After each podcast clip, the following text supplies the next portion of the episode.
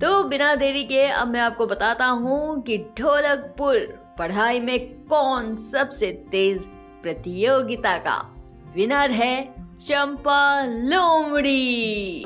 आप सुन रहे हैं स्टोरी विद अनवी जब चंपा लोमड़ी को मिला जादुई पेन एक बार की बात है रुस्तम शेर ने एक सभा बुलाई। सभा में जंगल के सभी जानवरों को आने को कहा। शाम हुई। सभी जानवर सभा में शामिल हुए। फिर रुस्तम शेर ने बोलना शुरू किया। हाँ तो भाई, आप सब इस सभा में आए, इसलिए आप सभी का बहुत बहुत शुक्रिया। तो भाई, जैसा कि आप सब जानते हैं, हमारे जंगल में पढ़ाई में कौन सबसे तेज प्रतियोगिता शुरू होने जा रही है? और इसके लिए आप सबको पूरे एक हफ़्ते का समय दिया जा रहा है। एक हफ़्ते के बाद आप सभी को फिर से यही आना है और जो जो पूछा जाएगा, उसे बताना है। जो जितना ज़्यादा जवाब देगा, वो ही होगा इस प्रतियोगिता का विनर रुस्तम शेर की ये बात सुनकर सभी जानवर जल्दी जल्दी अपने अपने घर जाते हैं और फिर जल्दी से पढ़ना शुरू करते हैं। मोंटी बंदर जब पढ़ने बैठा, तभी उसने अपने मन में सोचा, अगर मैं अभी से पढ़ाई शुरू करूँगा तो एक हफ़्ते के बाद भूल जाऊँगा।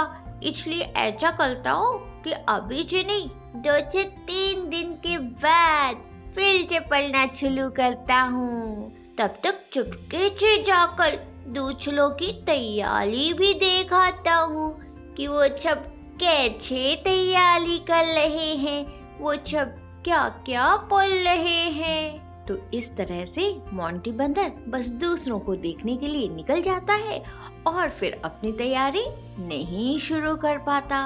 मोंटी बंदर की तरह चंपू गधा भी पहले एक दो दिन तो खूब मन लगाकर तैयारी करता है, उसके बाद धीरे धीरे वो भी पढ़ाई करना छोड़ देता है। लेकिन इधर चंपा लोमड़ी ने इस बार अपना पूरा मन बना कर रखा था कि चाहे कुछ भी हो जाए, पढ़ाई में सबसे तेज प्रतियोगिता को वो ही जीतेगी। इसलिए चंपा लोमड़ी दिन रात खूब मेहनत करती है, साथ ही अपना हर काम समय से भी करती है। यही नहीं, टीवी में अपना पसंदीदा शो भी देखना बंद कर देती है।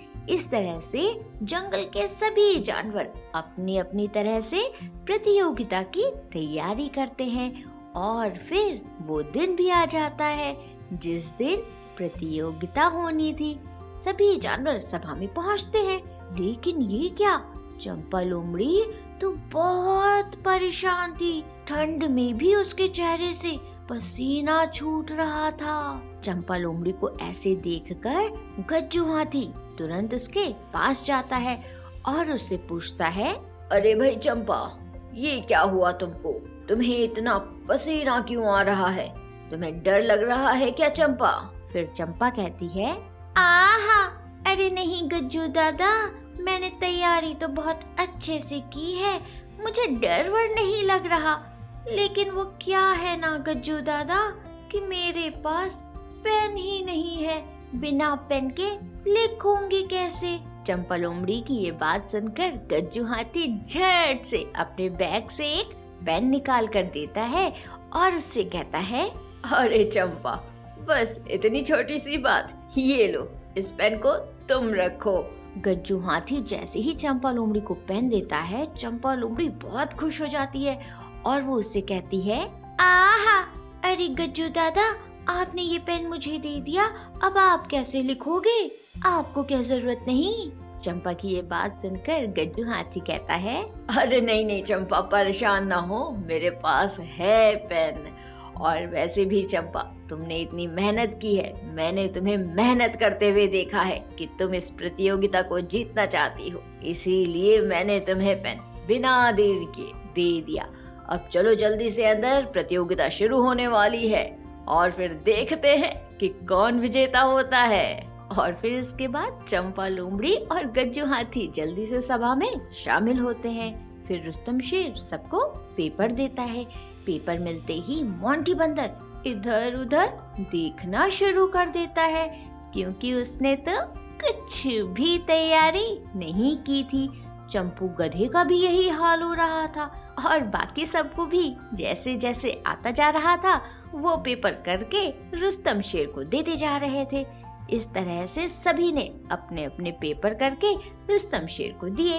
रुस्तम शेर ने सबके पेपर देखे और फिर वो समय आया जब रुस्तम शेर विनर का नाम बताने वाला था। रुस्तम शेर विनर का नाम बताते हुए कहता है हाँ तो भाई, मुझे बहुत खुशी हो रही है कि आप सभी ढोलकपुर वासियों ने बहुत मन लगाकर पढ़ाई की और जिन्होंने नहीं की उनके लिए मैं यही कहना चाहूँगा कि भाई, पढ़ाई करना बहुत ज़रूरी है।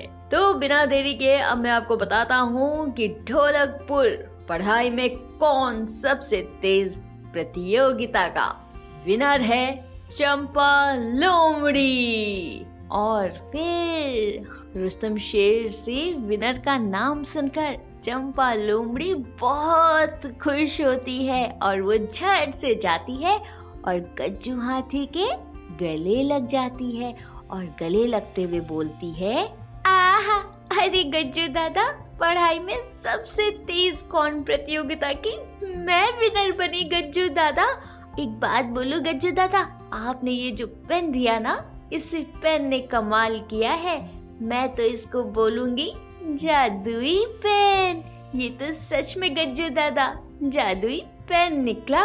इसी मैं हमेशा अपने पास रखूँगी। चंपा लोमड़ी की ये बात सुनकर गज्जू हाथी कहता है, अरे नहीं नहीं चंपा, ये जादुई पेन का कमाल नहीं, बल्कि तुम्हारी मेहनत का कमाल है, और चंपा, बस तुम इसी तरह से मेहनत करती जाओ। और फिर एक दिन तुम हमारे ढोलकपुर जंगल का नाम ज़रूर रोशन करोगी। इसके बाद चंपा लोमड़ी रुस्तम शेर के पास जाती है और उससे प्रतियोगिता जीतने का इनाम लेती है। और उसे इनाम लेते हुए मोंटी बंदर और चंपू गधे के साथ साथ बाकी सब भी यूँ ही देखते रह जाते हैं। तो बच्चों, इस कहानी से हमें क्या सीख मिलती है? इस कहानी से हमें ये सीख मिलती है कि बच्चों, हमें बहुत मन लगाकर अपनी पढ़ाई करनी चाहिए, क्योंकि पढ़ाई करने वालों की कभी हार नहीं होती। समझे? आप सुन रहे थे स्टोरी विद अनवी अनवी के साथ।